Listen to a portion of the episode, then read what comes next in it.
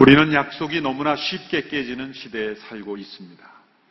사소한 약속은 사소해서 깨진다고 하지만 깨질 수 없는 약속 또한 깨지기도 합니다. 그래서 사람들은 맹세와 서약이라는 제도를 만들어냈죠. 이 약속은 깨서는 안 된다라는 생각에서 맹세하고 또 서약합니다. 맹세가 강할수록 사실 사람들이 약속을 쉽게 깬다는 증거이기도 합니다. 그런데 고대 근동의 구약 시대의 문화에서는 이 맹세와 서약보다 더 강화된 약속의 형태가 있었습니다. 그것이 우리말로 언약이라고 번역된 그런 약속의 형태입니다. 이 언약이라는 약속은 그것이 너무나 중요하기 때문에 생명을 담보로 해서 생명을 담보로 상호 간에 헌신한 약속의 형태입니다. 구약 히브리어로 베리트라고 하는 번역되는 이 단어는 우리말로 언약이라고 번역이 되었죠. 혹은 또 어떤 번역에서는 계약, 또 어떤 어, 곳에서는 그냥 약속 이렇게 번역되기도 했습니다만 이 언약이라는 형태는 하나님께서 그 당시의 문화를 사용하셔서 하나님과 우리와 관계를 설명해 주시는 아주 중요한 성경의 주제입니다. 영어로는 covenant 이렇게 번역을 합니다만 이 언약에 담긴 문화가 있습니다. 오늘날처럼 법과 제도가 발달되어 있지 않은 시대, 어떤 사법적인 조치, 행정적인 제도가 발달되지 않는 그 고대 근동에서 어떻게 보면 좀 무식하게 어떻게 보면 단순하게 자신의 신실성을 증명하기 위해서 사람들은 생명을 담보로 내온 것이죠. 그래서 그 언약을 체결하는 의식을 보면은 동물을 그 언약의 증거가 되는 동물을 둘로 쪼개고 피가 절절 흐르는 그 동물을 좌우로 나누고 그 동물 사이로 그 계약의 당사자가 지나감으로써 만일 이 약속을 내가 어길 경우에는 이 쪼개진 동물처럼 내가 죽임 당한 것이 마땅하다라는 서약의 의식을 체결했다는 것이죠.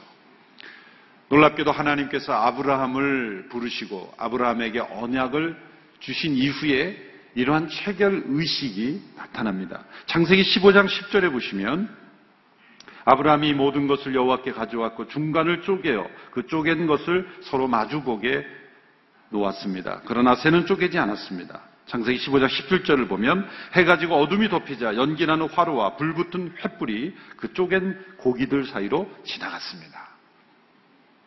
여러분이 혹시 창세기 15장 읽다가 이게 도대체 무슨 상황인가라고 잘 이해되지 않는 구절들이죠.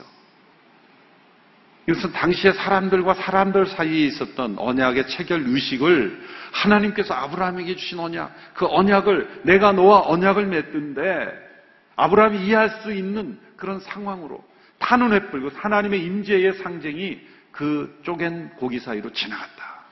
하나님께서 하나님의 생명을 걸고 내가 이 언약을 지키겠다라고 약속하신 것이죠. 성경은 옛 언약, 새 언약이죠. 영어로는 Old Testament, New Testament. 근데 사실은 이 구약의 베리트라는 단어를 헬라어로, 구약을 헬라어로 처음 번역할 때 가장 애먹었던 단어가 이 베리트라는 단어입니다. 왜냐하면 헬라 문화에는 그런 문화가 없기 때문이죠. 그런 의식, 그런 개념이 이제는 다 사라져버린 헬라 시대 문화에 이 단어를 어떻게 지킬 수 있을 것인가? 어떻게 번역할 수, 대응되는 단어가 없는 거예요.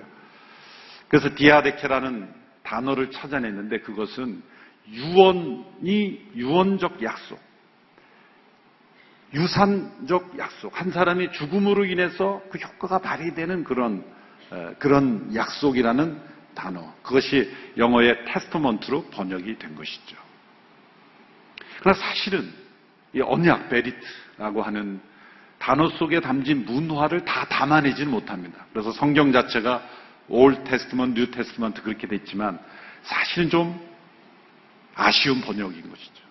사실 우리 성경으로 구약, 신약 하는 것이 훨씬 더 다, 더 다가오는 그런 번역이라고 말할 수가 있습니다. 하나님께서 이런 언약이란 문화를 사용하셔서 그분의 백성들과의 관계를 설명하신 것은 인간을 창조하신 목적 자체가 인간을 언약적인 피조물로 창조하셨기 때문에 아담이 범죄한 것이 왜 우리와 무슨 관계가 있습니까? 좀 똑똑한 불신자는 그렇게 따져요. 아니 아담이 죄를 범했지 내가 나는 그 열매 보지도 못했어. 내가 뭐 먹어보기라도 하고 죄를 졌다 그러면은 안 억울할 텐데 아담이 먹은 거 난 안 먹었습니다. 뭐라고 대답할까요? 두 가지죠. 실제로 우리는 아담 안에서 우리는 아담과 함께 범죄한 거예요. 그럼 뭐를 보면 아냐면 죄의 유전을 보면 알아요. 부모의 죄가 사실 자녀에게 유전되는 걸 보면 신기하지 않습니까? 좋은 습관도 유전되지만 나쁜 습관도 유전되지 않습니까? 아브라함이 거짓말한 거 이삭도 그대로 거짓말하죠. 이렇게 죄의 유전을 보면 거슬러 올라가면은 아담 안에 있는 죄가 우리 안에 실제로 DNA 속에 존재하는 거예요. 자녀의 허물과 연약함을 보고 막 야단치지만 가만히 보면 자기의 문제 아닙니까? 나는 이렇지만 너는 이지 말라 그러지 않으세요? 자고는 어, 자기 자녀들은 억울하죠. 왜 부모는 다 그래놓고 나는 왜 그러지 말라는 거예요? 이 죄의 유전을 보면 우리 아담 안에 두 번째는 아담이 하나님과 인간 사이 언약의 대표이기 때문에 대표. 대표의 원리예요. 아담이 범죄한 그 순간 아담 안에 태어난 모든 사람들은 정도의 차이는 있지만 다 죄인으로 태어나는 거죠. 언약의 대표이기 때문이에요. 하나님께서 우리 인간과 언약을 맺으시는 것 자체가 하나님께는 엄청난 겸손이에요. 왜 그렇습니까? 하나님께는 언약이 필요하지 않습니다. 언약이라는 문화 자체가 약속을 너무나 쉽게 어기는 인간의 죄성이기 때문에 필요한 것 아닙니까? 왜 계약서를 씁니까? 왜 담보를 제공합니까? 왜 처벌을 경고합니까? 약속을 안 지키는 인간의 죄성 때문에 맹세가 필요하고 서약이 필요하고 계약이 필요하고 언약이 필요한 거예요. 하나님은 신실하신 분이기 때문에 언약하실 필요가 없는 분이에요. 온전히 신실하신 그분께 언약이라는 단어 자체는 어울리지 않는 거예요. 하나님 언약하실 필요가 없으신 분이에요. 왜 그러나 인간에게 언약을 맺으셨습니까? 하나님은 이 언약을 인간에게 맺으심으로 인해서 마치 하나님 당신이 신뢰할 수 없는 존재인 것처럼 그렇게 표시된 거예요. 하나님이 언약을 맺으셨다는 것은 하나님이 신뢰할 수 없는 분처럼 여김을 받은 겁니다, 인간에게. 왜 그랬을까요? 왜 이렇게 낮아지셨을까요? 그 언약의 자신을 묶어버리신 거예요. 그 언약의 자신을 매여 있게 하신 거예요. 왜 이런 일을 했었을까요? 우리를 구원하시기 위해서요. 하나님께서 우리와 언약을, 인간과 언약을 맺으시지 않으셨다면 인간이 하나님의 그 역사, 하나님의 구원을 따라올 수 있는 길이 없는 겁니다. 하나님이 그렇게 자신을 낮추셔서 인간과 언약을 맺으시고 그 언약을 지키시는 과정을 통해서 하나님이 인간을 구원하신 거예요. 인간이 구원받기 위해서는 두 가지 조건이 필요합니다. 첫째는 인간 스스로 죄로부터 벗어날 수 없기 때문에 인간이 구원받을 만한 모든 것을 다 하나님께서 이루셔야만 합니다. 두 번째는 하나님께서 이루신 그 구원을 인간이 받아들일 수 있는 믿음이 인간에게 필요합니다. 하나님 편에서 하실 수 있는 것은 다 하신다 할지라도 만일 인간이 하나님이 이루신 것을 믿고 받아들이지 않으면 그 구원은 우리에게 적용되지 못하는 거죠. 하나님이 행하신 일은 완벽하게 행하시지만 문제는 인간에게 있는 거예요. 인간의 믿음조차 없는 거예요. 어떻게 인간 안에 이 믿음을 형성시켜 줄 수 있습니까? 어떻게 인간에게 스스로 만들어낼 수 없는 이 믿음을 만들어낼 수 있습니까? 그 도구가 바로 언약이었던 거예요. 그래서 하나님께서 오래 참으시는 은혜 가운데 인간 안에 이 믿음을 일으키시기 위해서 언약이라는 방법을 사용하신 거죠. 이 내용은 웨스트민스터 신앙고백 제7장 1항에 벌써 1항에 나와 있는 내용입니다. 제가 한번 그 내용을 읽어드리도록 하겠습니다. 하나님과 피조물의 격차는 너무나 크기 때문에 이성적인 피조물들이 자기의 창조이신 그분께 마땅히 해야 할 복종을 한다고 해도 그분으로부터 축복이나 상급을 가질 수 없기에 오직 하나님 편에서 어느 정도의 자발적인 낮아지심에 의하여 베풀어 주심에 의해서만 가능한데 이를 언약의 방식으로 나타내시기를 기뻐하셨다. 제가 지금까지 설명한 내용을 압축하다 보니까 좀 문장이 어렵게 느껴진 거예요. 하나님께서 스스로 자신을 낮추셔서 인간과 언약을 맺으심을 통해서만 인간이 하나님의 구원을 온전히 경험할 수 있기 때문에 하나님께 자신을 낮추셨다는 거예요. 신학자 비치우스라는 분이 이 고백을 이렇게 해석했습니다. 하나님께서 인간과 언약을 맺으시는 순간 하나님은 자신을 마치 채무자로 만드시는 것과 같다. 하나님은 인간에게 어떤 빚을 지신 적이 없습니다. 그런데 이 언약을 맺으시는 순간 하나님께서는 만일 인간이 그 언약을 지키면 하나님도 반드시 지켜야 됩니다. 인간은 하나님께 요구할 권리를 가지게 되는 거예요. 인간에게 어떤 의무를 가지지 않으시는 분이 인간에게 대하여 마치 채무자가 된 빚을 진 것 같은 상태가 되어버리는 거예요. 인간이 하나님께 요구하는 것은 그 무엇이든지 그 언약 관계에서는 들어줄 수밖에 없는 채무자가 되어버리는 것이다. 하나님께서는 결코 인간에게 어떤 의무를 가지신 분이 아니고 인간은 결코 하나님께 그 무엇을 요구할 수 있는 존재가 아니죠. 그런데 하나님께서 인간과 언약을 맺어준 순간 하나님은 그 언약에 매이시게 되는 거예요. 그 언약 속에서 인간들이 하나님께 요구하는 모든 요구는 그 언약에 합당하다면 하나님은 들어주실 수밖에 없는 채무 관계가 되는 것이다. 기가 막힌 설명이죠. 하나님께서 이렇게 자신을 낮추셔서 우리에게 찾아오시는 거예요. 언약을 통해서 찾아오시는 거예요.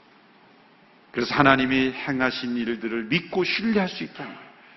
그리고 그 언약 속에서 우리가 하나님께 요구하는 모든 것을 들어주시고 응답하시고 하늘의 신령한 복을 우리에게 내려주시는 것을 기뻐하시는 것입니다. 그래서 이 언약은 언제나 보증의 의미가 있는 거예요. 이 언약을 따라 순종하며 행하면 하나님께서는 마치 빚진 자처럼 우리에게 그 모든 것을 응답하시는 하나님이 되시는 거예요. 그래서 성경이 언약으로 주어진 것 너무나 귀한 하나님의 축복이죠. 신명기의 하나님을 한마디로 표현하라면 언약의 하나님이다. 그렇게 소개할 수 있습니다. 신명기에서 계속해서 반복되어 나타나는 주제는 하나님만을 사랑하라. 마음과 힘과 너희 뜻을 다하여 하나님을 사랑하라고 요구하시죠. 그 명령의 근거는 무엇입니까? 하나님께서 이스라엘 백성들에게 와 맺으신 언약 때문에입니다. 그 언약이 온전히 이루어지기 위해서는 너희는 나만을 사랑해야 된다. 하나님께서 그 언약의 요구 조건으로 요구하시는 것이죠. 오늘 본문 29장 1절의 말씀을 함께 읽어보겠습니다. 시작. 이것은 이스라엘과 호렙산에서 맺으신 언약 외에 여호와께서 모압에서 이스라엘 백성들과 맺으려고 모세에게 명령하신 언약의 말씀드립니다. 호렙산 신의 산이죠. 신의 산에서 모세와 맺은 언약 외에 이제 광야 모압에서 추가적으로 언약의 말씀들을 주신다. 이것은 새로운 내용이 아닙니다. 전혀 다른 내용이 아닙니다. 보충하는 거죠. 하나님의 언약은 언제나 완전히 새로운 언약이 아닙니다. 동떨어진 언약이 아닙니다. 창조 때 아담과 맺으신 언약, 노아와 맺으신 언약, 이제 아브라함과 맺으신 언약, 그 언약이 다 연속성을 가지며 모세 시대의 모세에게를 통해 호렙산에서 주신 거예요. 그리고 그 언약을 이제 모압 평야에서 다시 보충하십니다. 그리고 그 언약을 다윗과 함께 하나님께서 언약을 또 맺으십니다. 그것이 예수 그리스도 안에서 새 언약까지 이루어진 거예요. 이 모든 하나님의 언약들은 다양한 형태로 다양한 시대에 주어졌지만 목적은 변하지 않습니다. 그 목적은 동일합니다. 하나님께서 출애굽이라는 놀라운 기적을 보여주신 것도 사실 하나님의 언약을 믿게 하시기 위해서요. 2절, 3절의 말씀이 바로 그 내용이죠. 우리 같이 한번 읽어보겠습니다. 시작. 모세가 온 이스라엘 백성들을 불러서 말했습니다. 여호와께서 이집트 땅에서 바로에게 그의 모든 신하들에게 그의 온 땅에서 하신 모든 것을 너희의 눈으로 보았으니 이는 곧 너희 두 눈으로 똑똑히 본 큰 시험들과 이적들과 놀라운 기사리이다. 왜 이 출애굽의 놀라운 기적이 있어야만 했습니까? 아브라함과 맺은 언약 때문이에요. 하나님께서 아브라함을 불러서 너희 민족을 장대하게 하고 또 15장에 보면 4대 만에 다시 돌아오게 하리라. 하나님께서 아브라함과 맺으신 그 언약을 지키시기 위해서 출애굽의 놀라운 기적이 필요했던 거예요. 그러니까 출애굽 당시에 있었던 그 백성들은 그 기적만을 보니까 하나님을 신뢰하는 믿음이 이루어지지 않은 거예요. 이 기적만을 보지 마라. 내가 너희 조상 아브라함과 이삭과 야곱과 맺은 언약을 기억하라. 하나님께서 모세를 통해 출애굽을 말씀하실 때도 내가 아브라함과 이삭과 야곱에게 하신 그 언약을 기억하노라 그러면서 시작하셨어요. 어떤 기적 자체로는 우리에게 참된 믿음을 가져다 주지 못합니다. 기적이 어떤 의미가 있는지, 그 기적이 하나님의 약속과 어떤 관계가 있는지를 깨달을 때만 우리가 하나님을 진정 신뢰하는 믿음으로 나갈 수 있게 되는 거예요. 하나님의 약속과 상관없는 기적들은 오히려 우리를 혼란케 할 수 있는 거예요. 오히려 우리를 잘못된 신앙으로 빠지게 할 위험도 있는 거예요. 4절의 말씀이 바로 그런 말씀이죠. 4절 말씀 우리 같이 읽어보겠습니다. 시작. 그러나 오늘까지 여호와께서는 너희에게 깨닫는 마음이나 볼 수 있는 눈이나 들을 수 있는 귀를 주지 않으셨다. 출애굽의 놀라운 기적을 경험했어도 그 백성들이 광야를 지나는 가운데 정말 살아계신 하나님의 언약의 의미를 깨닫기 전까지는 그들에게 깨닫는 마음, 듣는 귀, 볼 수 있는 눈이 주어지지 않았다는 거예요. 하나님께서 원하시는 것은 바로 이렇게 깨닫는 마음, 볼 수 있는 눈, 들을 수 있는 귀 이게 뭡니까? 마음과 눈과 귀 전인격적인 믿음이라는 거예요. 전인격적인 믿음이 요구되는 거예요. 그래서 하나님은 그들을 광야로 이끄신 거예요. 광야는 우리의 마음과 눈과 귀를 여는 장소입니다. 만일 광야가 없는 기적만 있다면 그 영혼은 하나님을 믿는 것이 아니라 기적 자체만을 믿게 되는 위험에 빠지는 것입니다. 평야에서는 볼 수 없었고 풍족한 환경에서는 들을 수 없었던 생생한 하나님의 음성을 듣고 하나님의 언약을 기억하게 되는 것입니다. 이 5절 6절의 말씀 함께 읽어보겠습니다. 시작. 여호와께서 너희를 광야에서 이끌고 다니신 그 40년 동안 너희 옷은 해지지 않았고 너희의 발의 신발도 닳지 않았다. 너희는 빵을 먹지 않았고 포도주나 다른 술을 마시지도 않았다. 여호와께서 이렇게 하신 것은 주께서 너희 하나님 여호와임을 알게 하려는 것이다. 광야는 하나님께서 얼마나 언약에 신실하신 하나님인지를 체험하는 장소입니다. 왜 광야에서 하나님의 언약의 신실함을 체험합니까? 붙잡을 것이 없기 때문이죠. 붙잡을 것이 하나님의 약속밖에 없기 때문에 그 하나님을 마음으로 귀로 눈으로 확실히 보며 만나게 되는 것입니다. 하나님의 언약의 목적은 6절에 나온 대로 너희 하나님 여호와이심을 알게 하는 것이다. 12절 13절에는 더 자세하게 이 말씀이 해설되어 나옵니다. 12절 13절 같이 읽습니다. 시작. 내 여호와 하나님의 언약에 참여하며 또 여호와 하나님께서 오늘 너와 함께 맺는 맹세에 참여해 내게 맹세하셨던 대로 또 내 조상 아브라함과 이삭과 야곱에게 맹세하셨던 대로 그분께서 오늘 너를 세워 백성으로 삼으시고 그분은 내 하나님이 되시려는 것이다. 아브라함과 이삭과 야곱에게 맹세, 이 맹세는 사실 언약이로 번역하는 게 좋습니다. 언약하셨던 대로 그 목적은 변하지 않았어요. 아브라함, 이삭, 야곱, 모세, 이제 그 백성들에게 주신 모든 언약의 목적은 13절에 나온 대로 그들을 그분의 백성으로 삼으시고 그분이 그들의 하나님이 되시는 거야. 이 목적을 향하여 계속해서 나아가시는 거예요. 문제는 그 언약의 백성들이 계속 실패하는 거예요. 그 마음이 완악하기에, 그 마음에 하나님을 향한 불순종의 DNA가 있기에 그 하나님의 언약을 따라 가지는 못하는 거예요. 아브라함도 사실 그랬어요.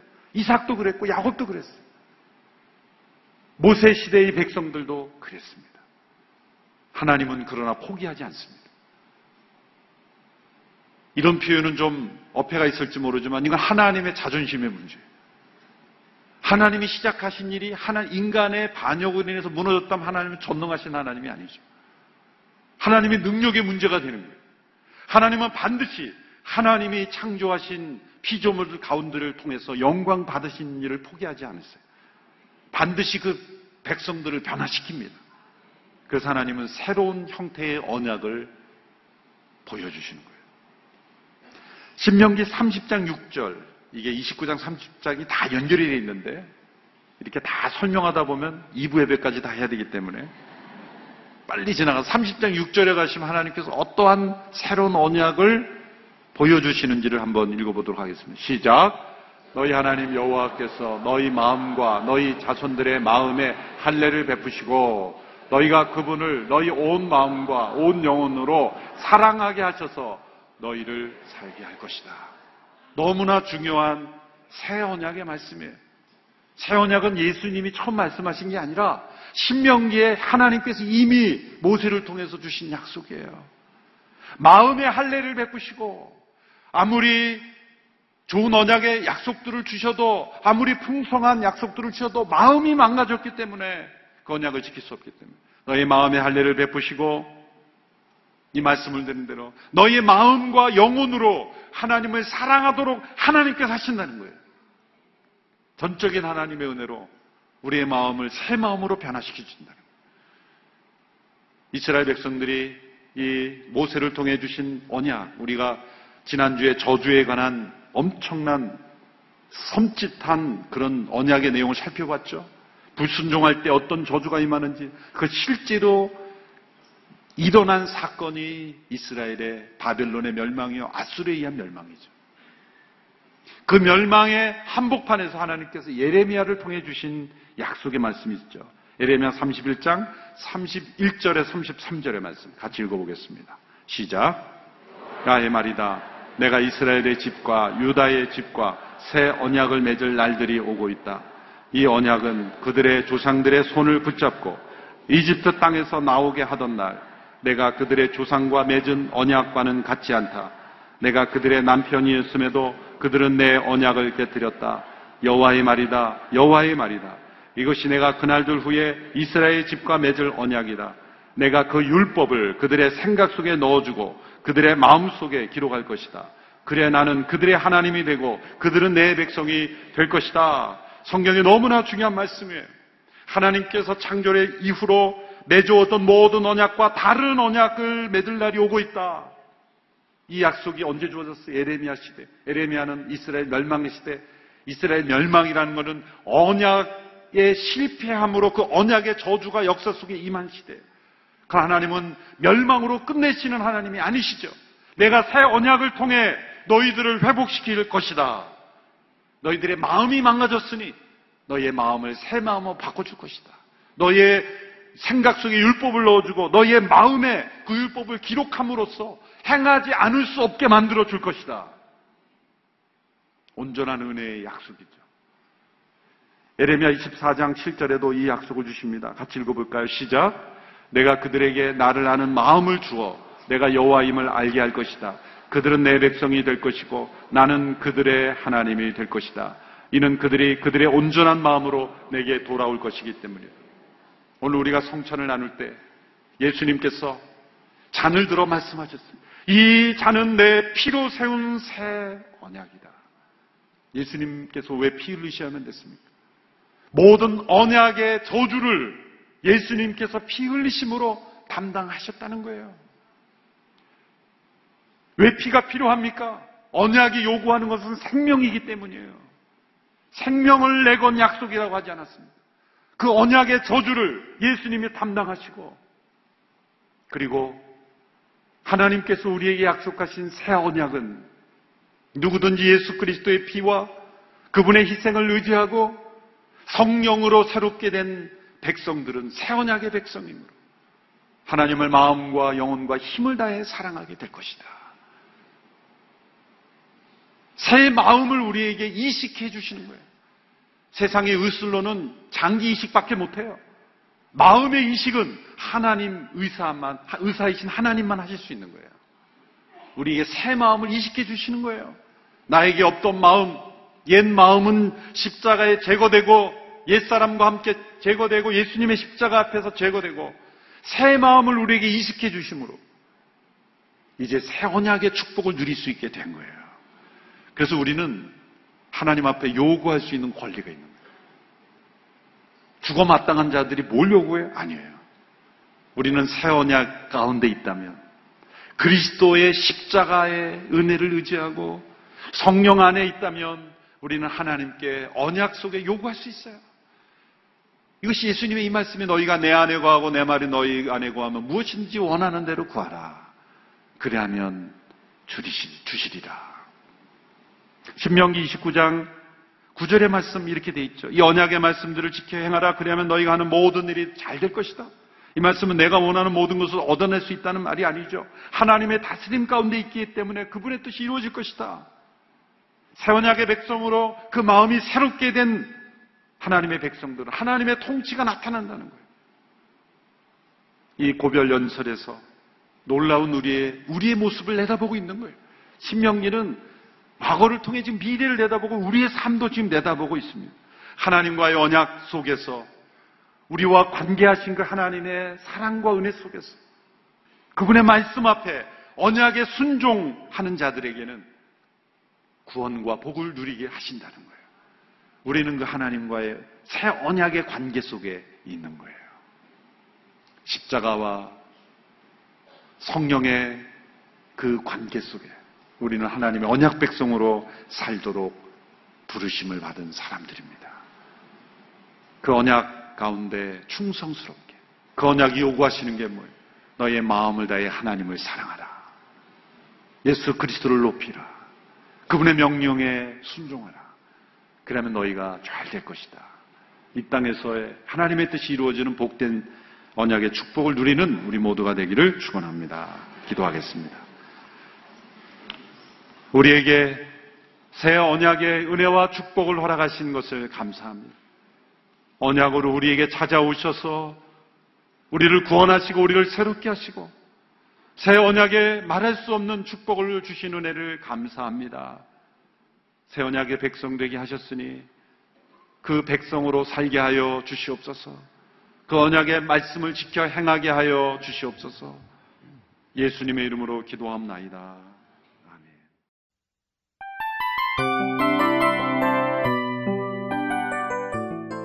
이 프로그램은 청취자 여러분의 소중한 후원으로 제작됩니다.